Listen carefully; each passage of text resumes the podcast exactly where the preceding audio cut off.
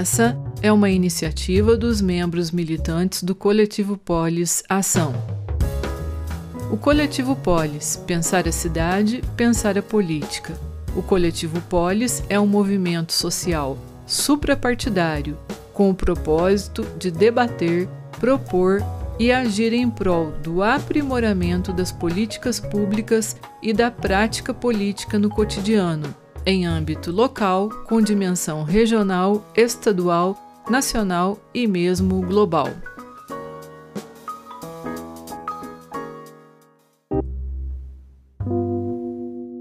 nome da equipe Poliscast, dou as boas-vindas a vocês. É uma honra. Estamos aqui num episódio pioneiro que nós estamos fazendo essa gravação em estúdio aqui. E pra gente é muito bacana e tá evoluindo na tecnologia também, né? Ainda mais quem é da década de nem vou falar, né? Igual eu. Assim, isso tudo é muito bacana, né? Mas bom, a nossa conversa hoje é a respeito da volta às aulas, né? Nós achamos que vocês três são pessoas aí que estão bem é, envolvidas com o assunto e eu gostaria que vocês passassem as experiências e as impressões de vocês, as expectativas em relação a esse retorno, as medidas de segurança. O Tiago e a Rose podem falar aí, né, é, no âmbito público, a Rosana, como sindicalista, falar também a respeito do âmbito particular, das escolas particulares, as expectativas de todos os profissionais envolvidos na educação, dos professores, dos alunos e também das famílias, né, que estão nessa expectativa. Então, num primeiro momento, de uma maneira geral, gostaria que vocês falassem disso para mim um pouquinho. Quem quer começar? Vai tirar no 2 ou 1? Um? Posso começar. Tá joia.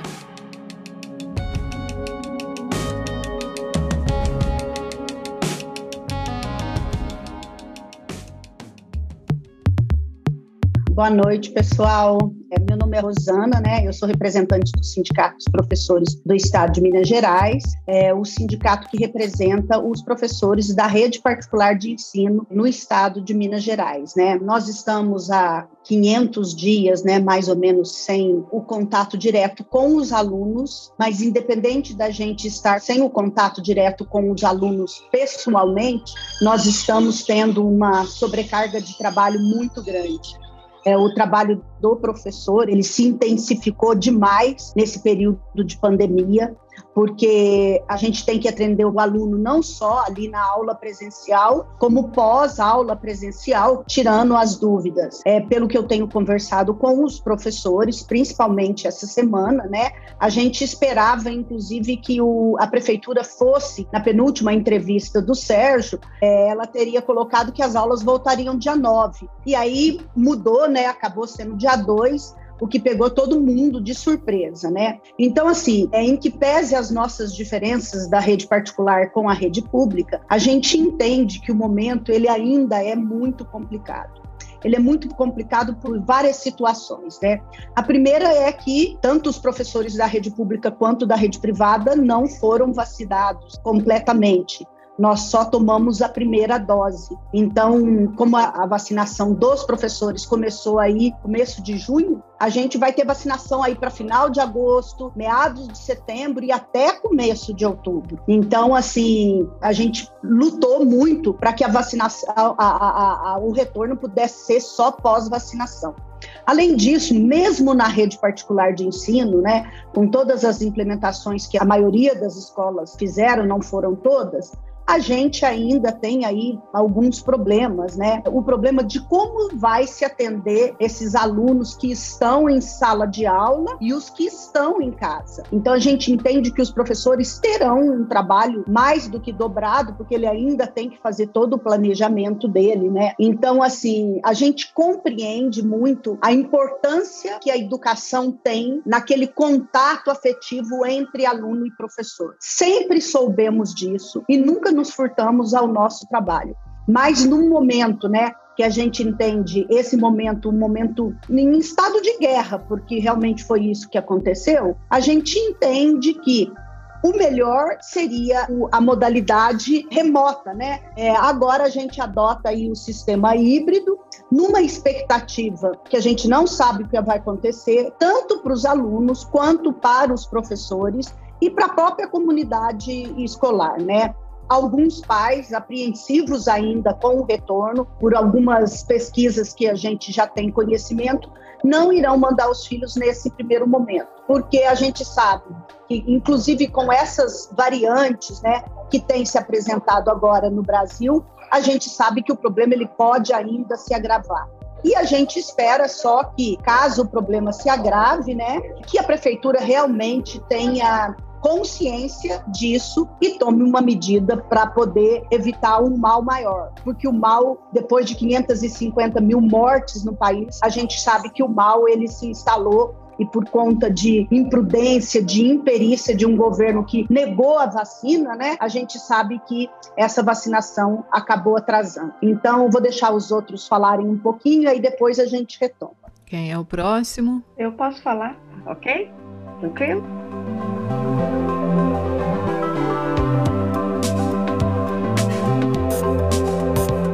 É, o que eu queria primeiro colocar é a questão que, durante essa pandemia, o que a gente observou, né, a primeira a importância da escola, para uma, uma, série de coisas, da escola pública principalmente, né? É, eu estou tentando ir pelo argumento dos que nos trazem, né? Que todo mundo começou a conversar, falar muito de escola, colocar a educação como essencial, né? E a gente começou até a ser malhado, né? No sentido de que a gente não quer voltar. E a insegurança existe, né? Existe uma insegurança muito grande por parte dos profissionais de educação, por parte das famílias também. Né? Quando a gente olha as nossas escolas, mais de 60% dos alunos não retornam. Então existe um, um, um, clima de muita insegurança nesse sentido. E a, e a questão da pandemia, ela revelou nesse sentido não só na questão do menino estar na escola, mas também de segurança alimentar. E isso era em grande importância da escola também. E aí, baseado nisso, tem se argumentado que a questão da que a escola voltando resolve-se as questões de alimentação, né? Aquela eterna coisa de jogar para a escola. A questão do desemprego, porque a mãe não está trabalhando, e uma série de outras coisas. Então, existe uma pressão muito grande para que a escola reabra, né? E é nesse sentido, e acredito que a, a grande força para querer retornar é, é, dessa pressão, resultado dessa pressão. Sem contar a beira, assim, é, fechamento de muitas escolas particulares e uma série de Agora, também com a pandemia, né, e o ensino remoto, a desigualdade ficou gritante.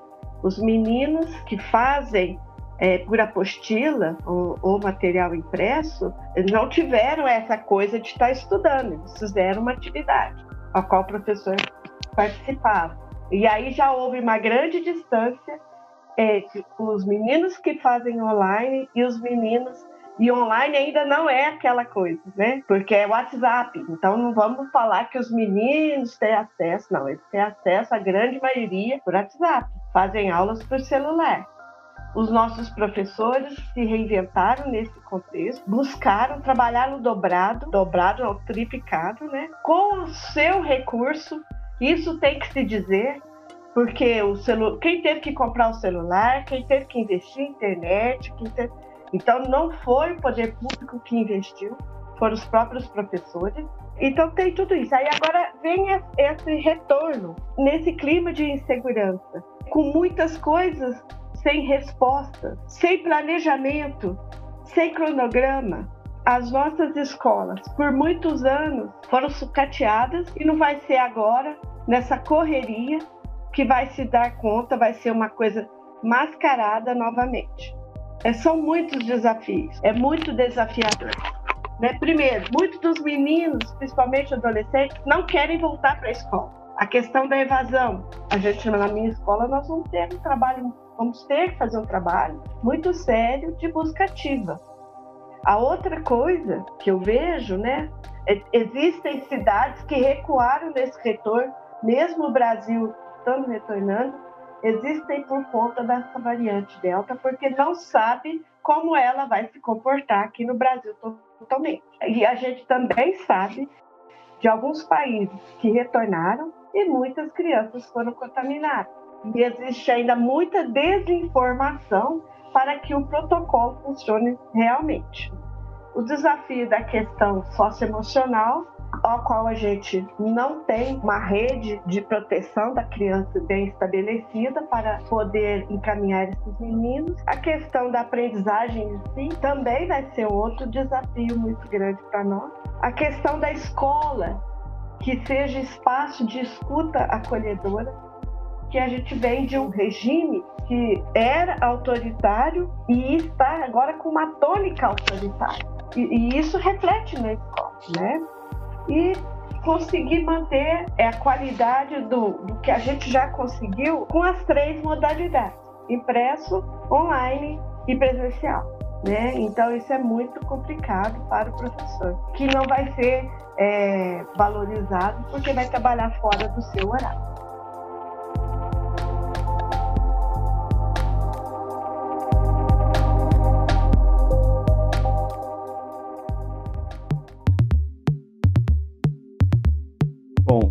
Agradeço o convite do, do coletivo Polis para a gente poder falar um pouquinho sobre a situação da educação no, no município, principalmente nesse momento de uma retomada presencial, ainda em meio à pandemia. Né? Nós precisamos reforçar que isso é temerário, né, porque as condições ainda não estão totalmente regularizadas no sentido de garantir uma segurança é, e a situação ainda preocupa pela baixa cobertura vacinal da população.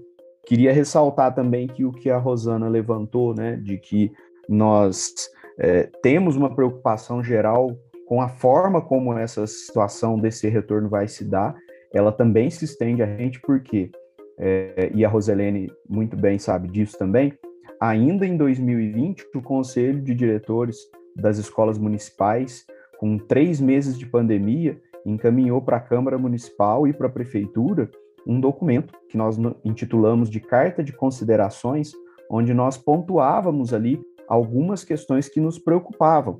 Né? Dentre essas questões, a sobrecarga de trabalho dos trabalhadores da educação, a preocupação com a estrutura das escolas, das unidades escolares, a necessidade da criação de um protocolo detalhado, né, e que essa construção fosse feita de forma coletiva, envolvendo os atores que atuam na educação, né, a ausência dos recursos próprios para as escolas se adequarem, ou seja, um apontamento de que deveria ser uma ação da prefeitura, do poder público. Né, isso foi feito em junho de 2020.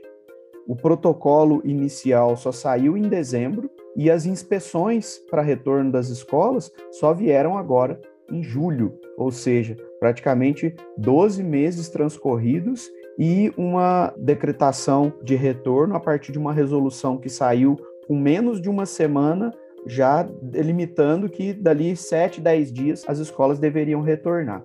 Então, é, esse histórico demonstra que os gestores das escolas, os profissionais da educação, estavam atentos e tinham ciência das demandas que as escolas tinham, as necessidades e os cuidados que deveriam ser tomados, sejam eles estruturais, sejam eles pedagógicos, ou como disse a Roselene, é, um cuidado socioemocional com essas crianças que estão sem alimentação escolar, sem o contato com seus colegas, sem o contato com seus professores. Então a gente já sabia dessa necessidade. Então isso me faz dizer que houve uma morosidade, uma lentidão de atuação do poder público né, e que, de certa forma, quando houve uma pressão para que a retomada se desse, né, ainda com a cidade com mais de 40 dias sem, os, sem que os leitos de UTI tivessem uma redução de ocupação, é, isso começa a ganhar corpo, essa discussão aumentou, a Câmara Municipal fez uma votação absurda colocando a educação como serviço essencial, sendo que, na verdade, além dessa pirotecnia toda, não houve nenhuma movimentação efetiva para resguardar as escolas, e agora o que a gente assiste é todos aqueles elementos que nós pontuamos um ano atrás sendo é, demonstrados agora que eles pouco foram cuidados, e aí os gestores municipais tendo que correr, fazer adequações às pressas, muitas vezes com incapacidade financeira de fazer com que suas escolas estejam dentro da resolução 55, que é a que está norteando esse retorno agora, e o, uma desconexão entre os setores da própria prefeitura. A vigilância indica uma coisa, a secretaria indica outra, a Secretaria de Saúde é, dá declarações de que uma dose só imuniza em, em contrariedade com todos os, o que os outros órgãos de saúde falam.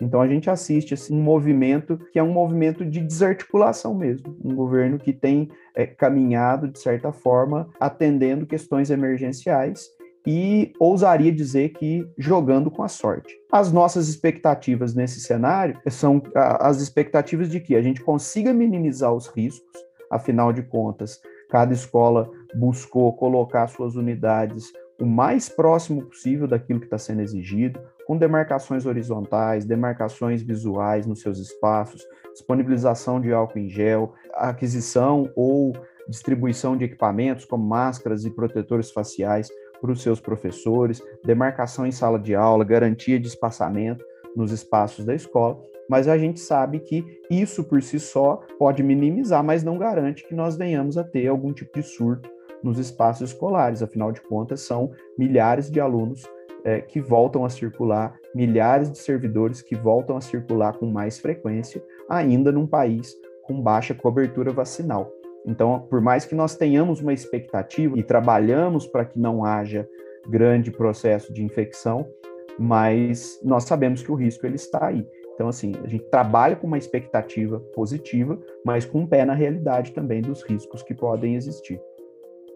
Tá certo, Tiago, muito obrigada. Obrigada, Rosana, Rosilene. Nós sabemos aí que tem um, um segmento da sociedade né, que joga toda a responsabilidade para os professores, como se eles se recusassem a voltar a trabalhar, como se estivessem aí numa posição de muito conforto em casa, desfrutando de férias prolongadas, quando a gente sabe que os professores estão né, numa carga de estresse muito grande, como a Rosilene falou, tiveram que fazer investimentos em tecnologia aprender do dia para noite a dominar essa tecnologia e a fazer né, o melhor para poder chegar até o aluno o conhecimento que é direito dele receber. Isso tanto na rede pública quanto na rede particular. O Brasil não tem é, um suporte tecnológico, mesmo nas escolas particulares, a começar da, da internet, uma internet de qualidade, uma formação profissional. É, o sistema de TI das escolas é falho. Existe então então, nesses setores, algum projeto para que a gente, a partir desse momento, né, que, que ficou necessário que a gente é, mergulhasse nesse mundo tecnológico do dia para a noite, né? Existem projetos e vocês acreditam que esses projetos vão se consolidar, de que esse ensino remoto venha para ficar, que a, vai acontecer uma mudança de fato na educação, porque a tecnologia, quando bem utilizada, com o suporte correto, ela vem para acrescentar mas não de uma forma que seja imposta de quase de uma maneira de improviso, como foi feito no início por muitas escolas, né?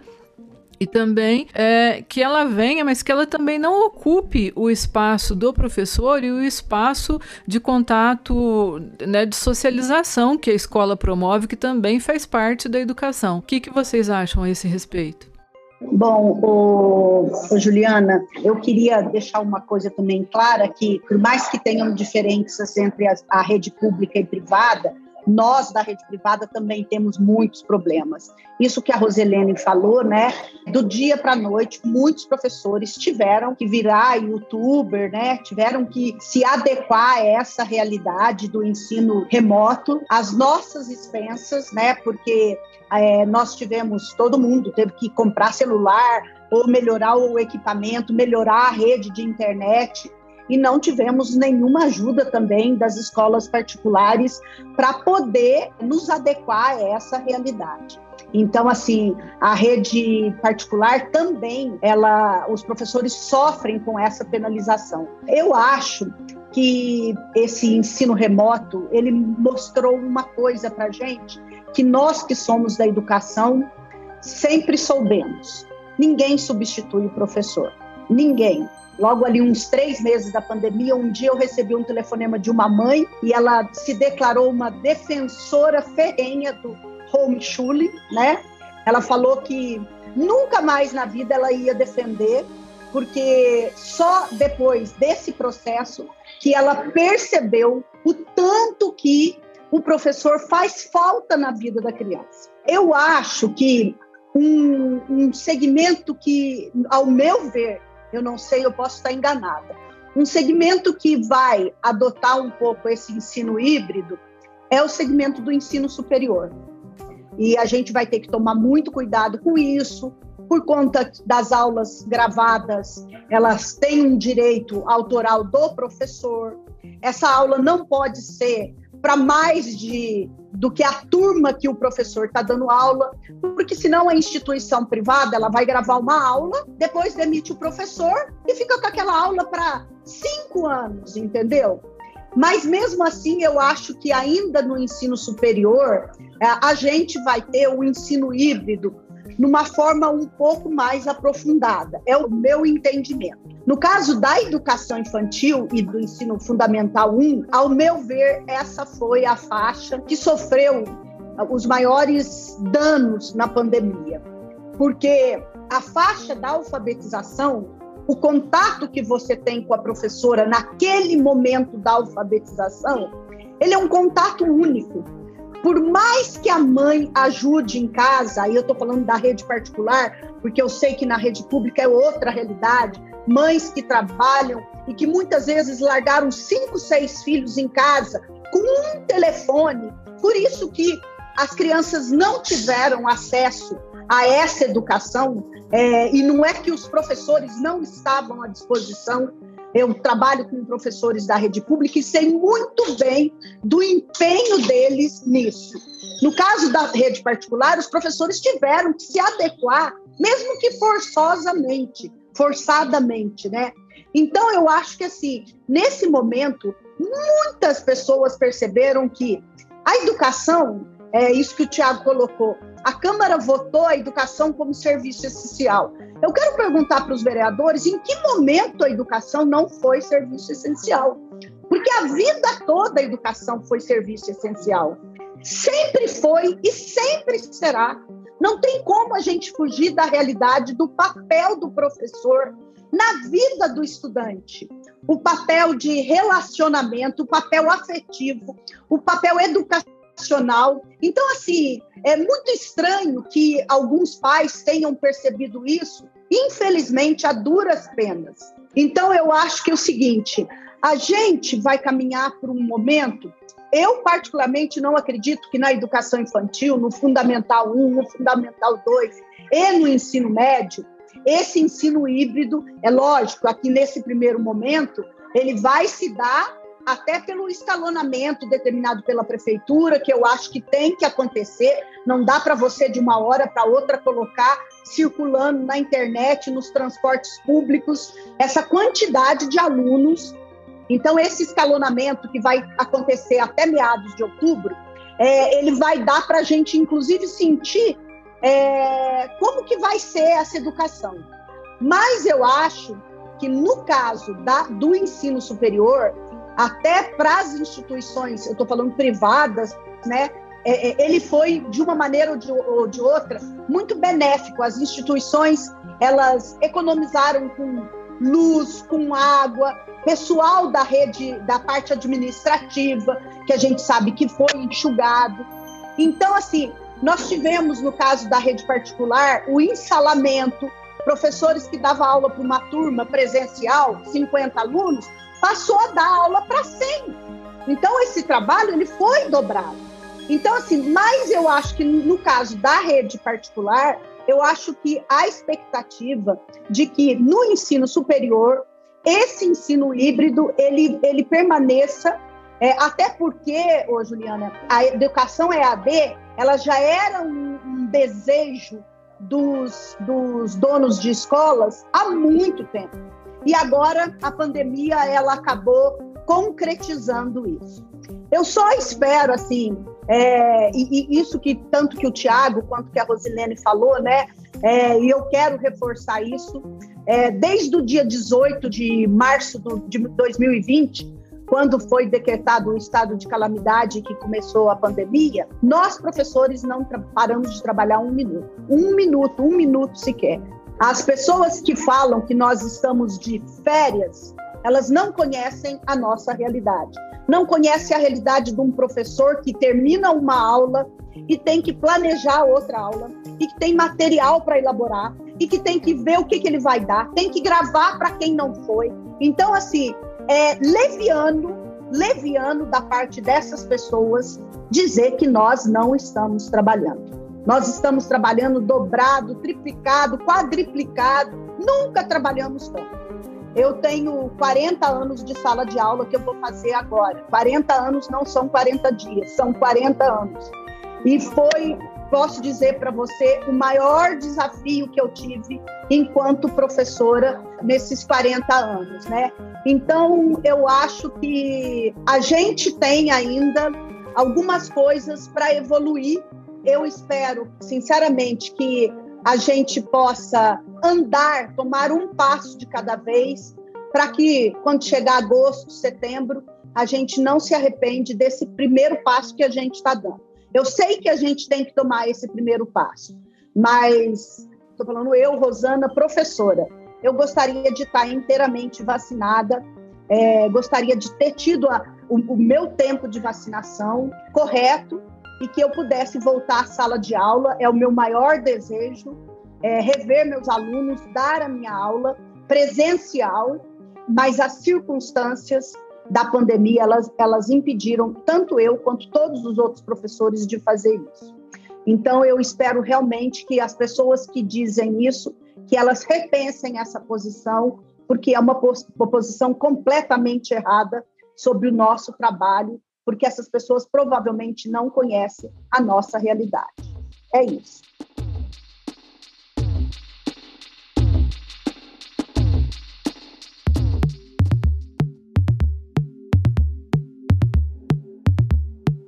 questão da tecnologia, a primeira coisa que a gente tem que ver é que, por exemplo, na minha escola ainda não tem internet. Né? Então foi colocado que uma verba da educação que veio do governo federal, mas quando a gente foi fazer o orçamento, se não tiver a parceria da prefeitura, essa verba não, não vai. E mesmo assim, é, o dinheiro dá para 100 megas. Agora você imagina 100 megas numa escola para fazer uma aula online. Né? Então, assim, é, a primeira começa por aí. Né? Então, aí, é, do mesmo jeito que revelou um, um ensino desigual, vai revelar também desigual pelas condições de conexão da própria escola. Né? E, e, na zona rural, por exemplo, a grande maioria tem problemas com conexão. Então tem que ter um investimento mais pesado nesse sentido. E a gente observa que a gente tem um governo federal que veta projetos nessa área. Então, assim, para você falar de ensino híbrido, de tudo quanto é coisa, mas você tem que falar primeiro de conectividade. E essa é uma questão que é um gargalo. Não adianta você investir em equipamento se não houver a questão da conectividade. Então, essa é a primeira questão que eu vejo do ensino híbrido. Agora, é lógico que o ensino híbrido não pressupõe só é uma dentro da questão é uma das vertentes que trouxe a pandemia e que a gente também tem que aproveitar, que é a questão das metodologias ativas, que são importantes também dentro do contexto de que você pode também, né, aproveitar as ferramentas que nós aprendemos, que nós aprendemos a fazer junto com os alunos, para melhorar a qualidade de educação dos mesmos, né? Então, assim, também não acho que não pode perder esse ganho. Também não podemos perder a parceria que a gente já estabeleceu com algumas famílias. Então, isso, por uma certa forma, a gente também conversou muito mais com as famílias, tivemos mais presentes, né? Então, é, isso também nós não podemos perder, porque a gente na, na, na zona rural, a, além da gente fazer as reuniões online, nós íamos nas fazendas, nós fomos nas casas, então, isso também nós não podemos perder, né? são coisas positivas. Bom, sobre a, situação do uso das tecnologias, é, eu vejo que desde antes da pandemia havia, de certa forma, uma glorificação do uso de tecnologias na educação, como se elas fossem capazes de substituir o papel do professor. Paradoxalmente, num momento em que isso poderia ser reforçado e mostrar o papel da tecnologia na educação, porque o momento da pandemia propiciava isso, que fosse investido nesse setor e se fortalecesse essa ideia de que a tecnologia pode facilitar o, a educação, foi justamente o um momento em que se mostrou é, a fragilidade das escolas no uso desses equipamentos, seja por falta deles, seja por falta de acesso à própria internet, ou seja pelo descaso mesmo de, de não munir as instituições é, desses equipamentos, dessas estruturas. Uma das coisas que os gestores municipais fizeram foi requisitar, desde o início da pandemia, que se instalasse em Poços de Caldas uma internet pública de qualidade que garantisse que houvesse conectividade entre os alunos. Nós trabalhamos durante muito tempo, esses meses todos, sem que a maioria dos alunos pudesse realmente ter uma interação com os professores. Então, isso foi a demonstração do quão distante nós estamos de uma, vamos dizer assim, de uma democracia digital, porque as pessoas ainda não têm acesso, não têm a internet capaz de garantir que ela possa assistir uma aula simultânea com o professor e não tem muitas vezes nem os equipamentos para isso. Nós assistimos à votação da essencialidade da educação que não foi acompanhada de nenhuma medida prática nesse sentido. Isso também foi cobrado nas audiências públicas, nas falas na Câmara Municipal e nos documentos encaminhados para a Prefeitura. E nesse um ano e poucos meses de pandemia, nada foi feito, eu ressalto, nada foi feito no sentido de garantir uma internet pública de qualidade para os alunos da rede pública. E isso poderia, inclusive, ter sido estendido para os alunos da rede estadual, porque é uma emergência também desses alunos, que poderia ter facilitado e garantido uma melhor qualidade nesse período. Muitos alunos sequer tiveram a interação por meio de aplicativo, como o, o, o WhatsApp, usado para envio de atividades. Então, quando agora, um ano e poucos meses depois, a prefeitura decide fazer esse retorno presencial e fala que ele não é um retorno obrigatório, garantindo a opção às famílias de fazer uso de um sistema híbrido, é necessário que nós chamemos atenção que não existe ensino híbrido. Porque quando nós falamos de ensino híbrido, isso pressupõe que as tecnologias virão para complementar o ensino, garantindo que o aluno tenha relação virtual com seus colegas e com os professores. Isso não vai acontecer. Os alunos não tiveram esse tempo todo essa garantia de conectividade para ter interação e não terão agora. Então, eu acho que o primeiro aspecto é que a gente não pode chamar isso de ensino híbrido, porque ele não é, porque não haverá conectividade. Grande parte dos alunos, se priorizar a questão da segurança sanitária e resolver não voltar, vai continuar sem ter relação com seus colegas, sem ter relação com os professores, e em muitos casos, como salientou a Roselene, a única relação que ele vai ter com a escola é um calhamaço de papel que ele vai buscar ali semanal ou quinzenalmente, para que ele não fique sem nada né, de atividade pedagógica ao longo desse período. Então, a realidade nossa, do ponto de vista tecnológico, é que, primeiro, a tecnologia não resolve todos os problemas da educação, ela pode ser uma ferramenta, mas não substitui o professor. Segundo, não foi utilizada como ferramenta de minimização de, de desigualdades e expressou, escancarou o quanto as escolas públicas estão abandonadas no sentido de acesso à, à, à internet, à conectividade e a garantia de aulas simultâneas. E nesse terceiro momento agora, é, fica ainda mais claro que se usa indiscriminadamente alguns termos, como é o caso do conceito de, de ensino híbrido, sendo que nós não vamos ter ensino híbrido, porque os alunos, na sua maioria, em Poços de Caldas, não têm acesso à internet, não têm equipamentos para conexão e, no máximo, vão continuar é, em contato com os seus colegas, professores ou com a própria escola, apenas numa relação de recepção de papel, de apostilas. Então, é, chama muito atenção como o poder público tocou essa, essa situação da educação, e aí é preciso dizer que isso já tinha sido pontuado por parte de gestores, de famílias, dos próprios alunos. Todas as escolas fizeram momentos de conversa virtual com suas comunidades. Isso foi apontado como uma demanda prioritária, mas foi desconsiderado. Então, continua a demanda por tecnologia nas escolas, continua a demanda por conectividade e nós vamos para uma situação de retorno presencial, onde aqueles que optarem por não retornar por uma questão de segurança vão continuar numa situação de pouca relação com as suas escolas. Tá certo.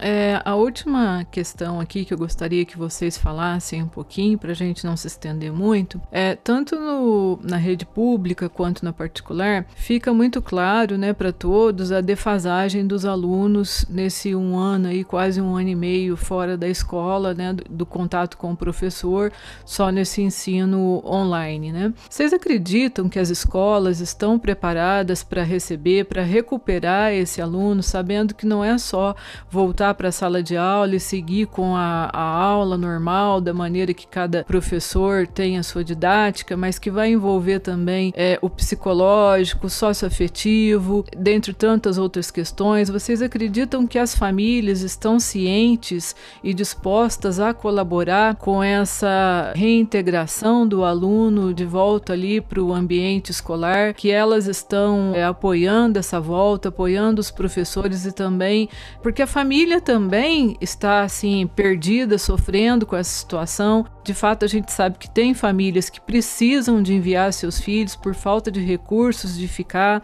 Já outros, né, preferem enviar os filhos porque acreditam que a socialização é importante, e há aqueles também que preferem manter o filho na escola. Então, assim, qual a, a, percepção que vocês tiveram é, do pensamento das famílias de Poços de Caldas, de uma maneira geral, a respeito da pandemia e do retorno às aulas. E aí, aproveitando, se depois de cada comentário, cada um quiser fazer a sua consideração final.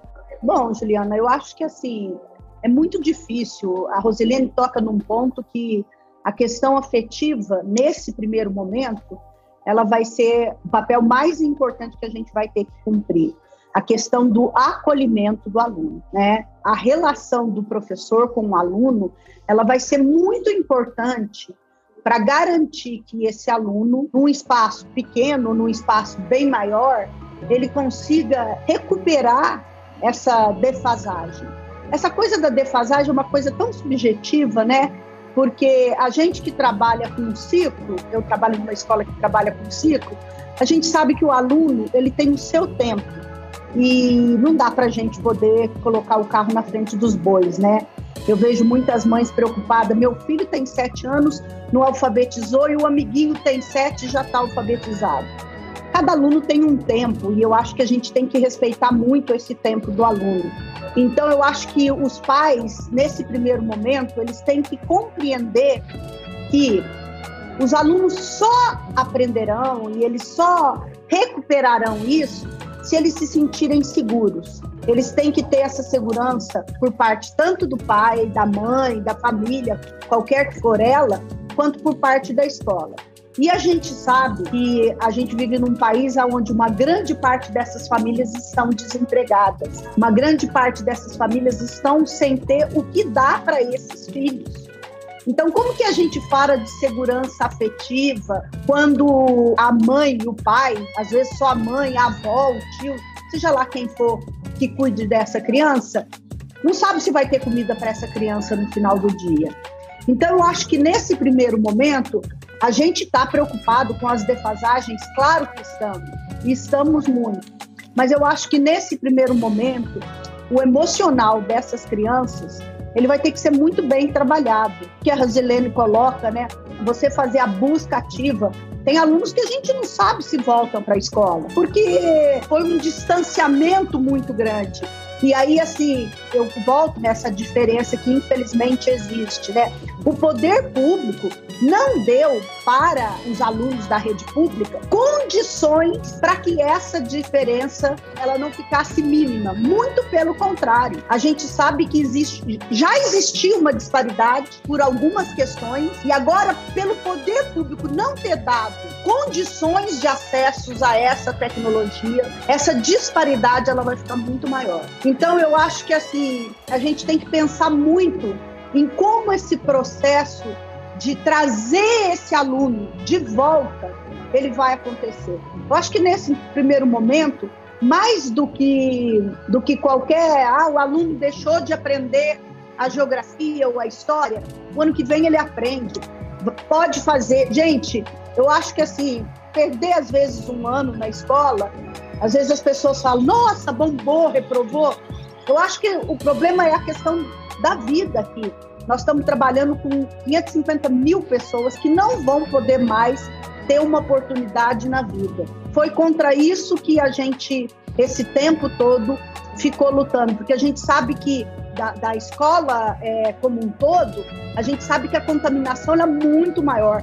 Numa sala de aula com 30 alunos, num espaço pequeno, sem ventilação, sem condições adequadas, essa tragédia que já foi, que já aconteceu, ela se multiplicaria com certeza muitas vezes mais. Então, assim, é, eu acho que nesse primeiro momento, o acolhimento emocional que a gente vai fazer do aluno, ele é o, o primordial para que a gente consiga, inclusive, depois trazer esse aluno para a escola. Então, eu, eu não acredito que essa defasagem deva ser o ponto primordial no retorno às aulas. Eu acredito que a relação afetiva do professor com o aluno, a relação afetiva do aluno com o outro aluno e com toda a comunidade escolar, é, o acolhimento que nós vamos fazer dessa criança, ele é o mais importante, né? Eu quero agradecer a oportunidade, né, do coletivo, agradecer o Gerson da, pelo convite, né, porque eu acho que esse é um tema muito delicado e ele, ele deveria ter sido discutido amplamente com toda a comunidade escolar, porque essa discussão, protocolo, toda essa discussão, ela foi feita de cima para baixo.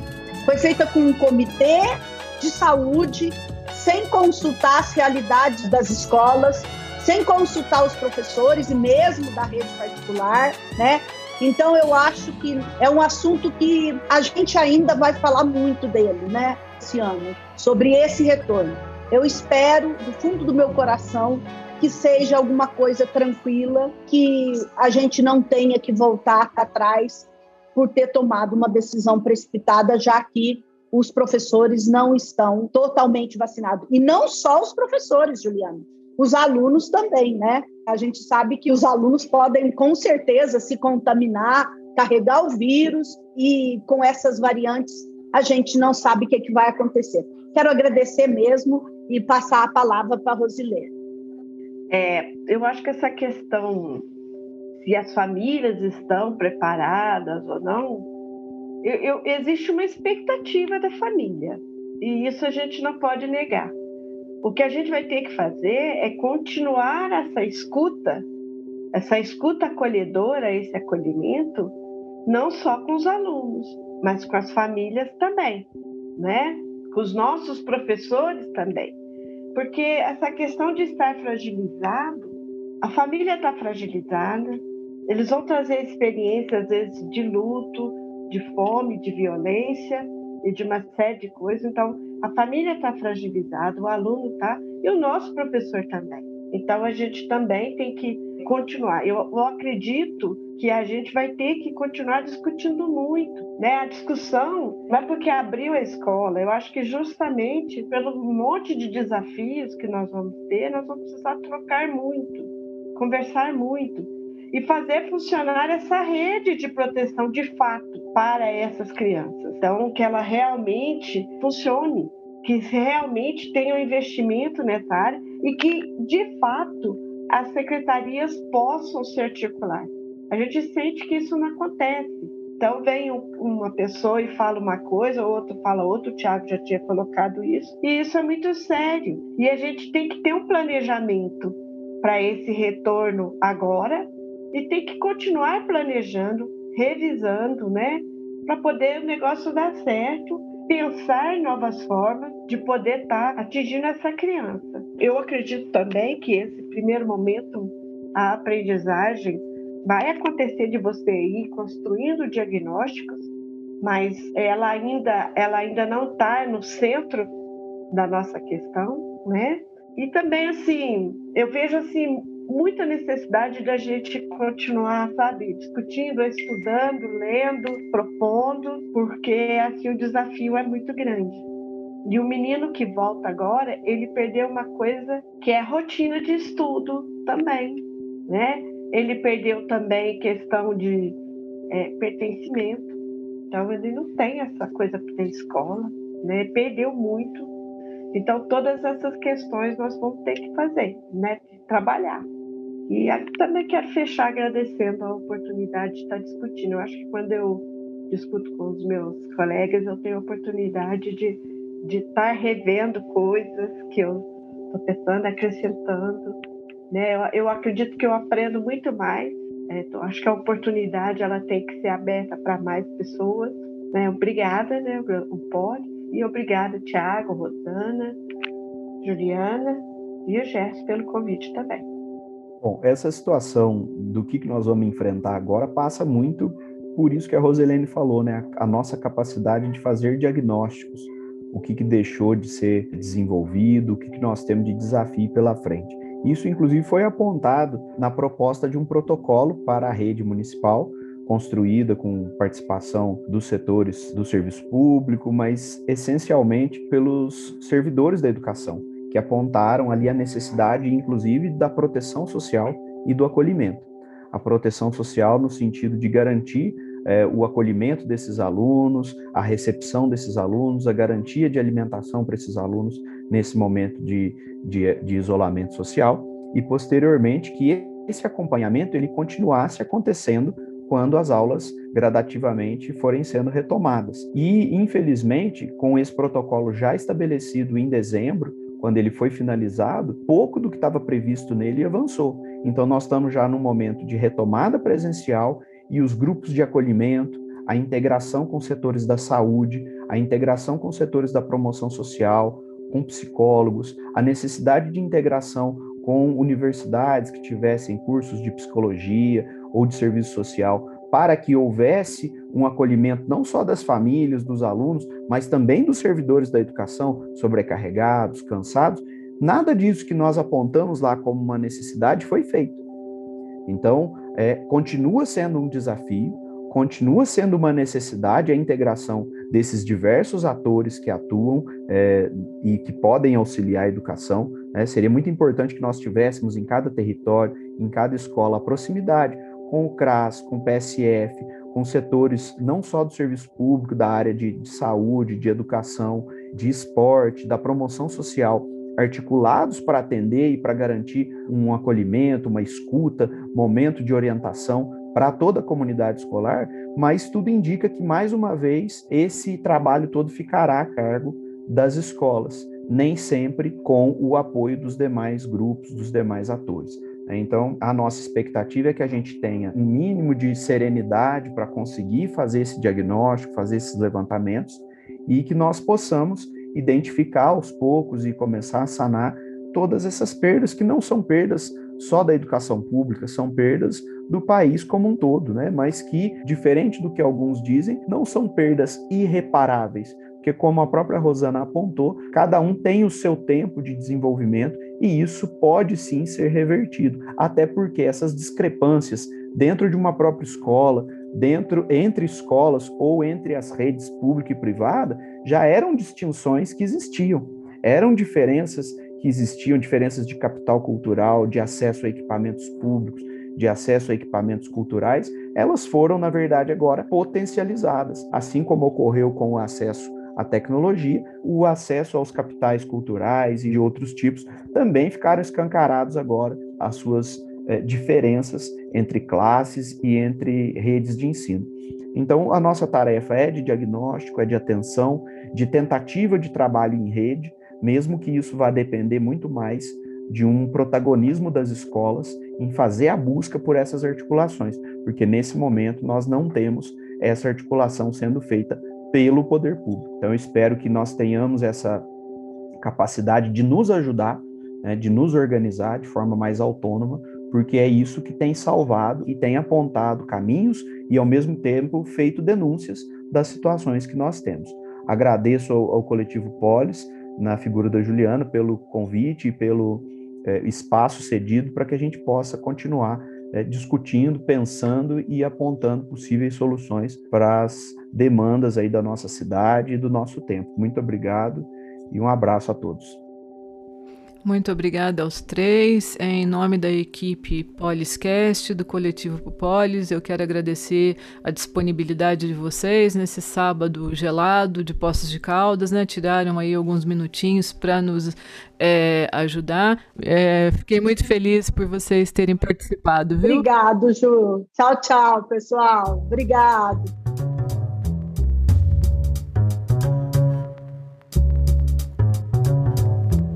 Obrigado, ouvinte. Convidamos você a nos acompanhar nas redes sociais, no nosso grupo de WhatsApp do Coletivo Polis, no Instagram e na nossa página do Facebook. No próximo episódio, mais uma grande história de quem faz a diferença e os comentários atuais. A escutativa do Coletivo Polis, junto com você aqui no Poliscast.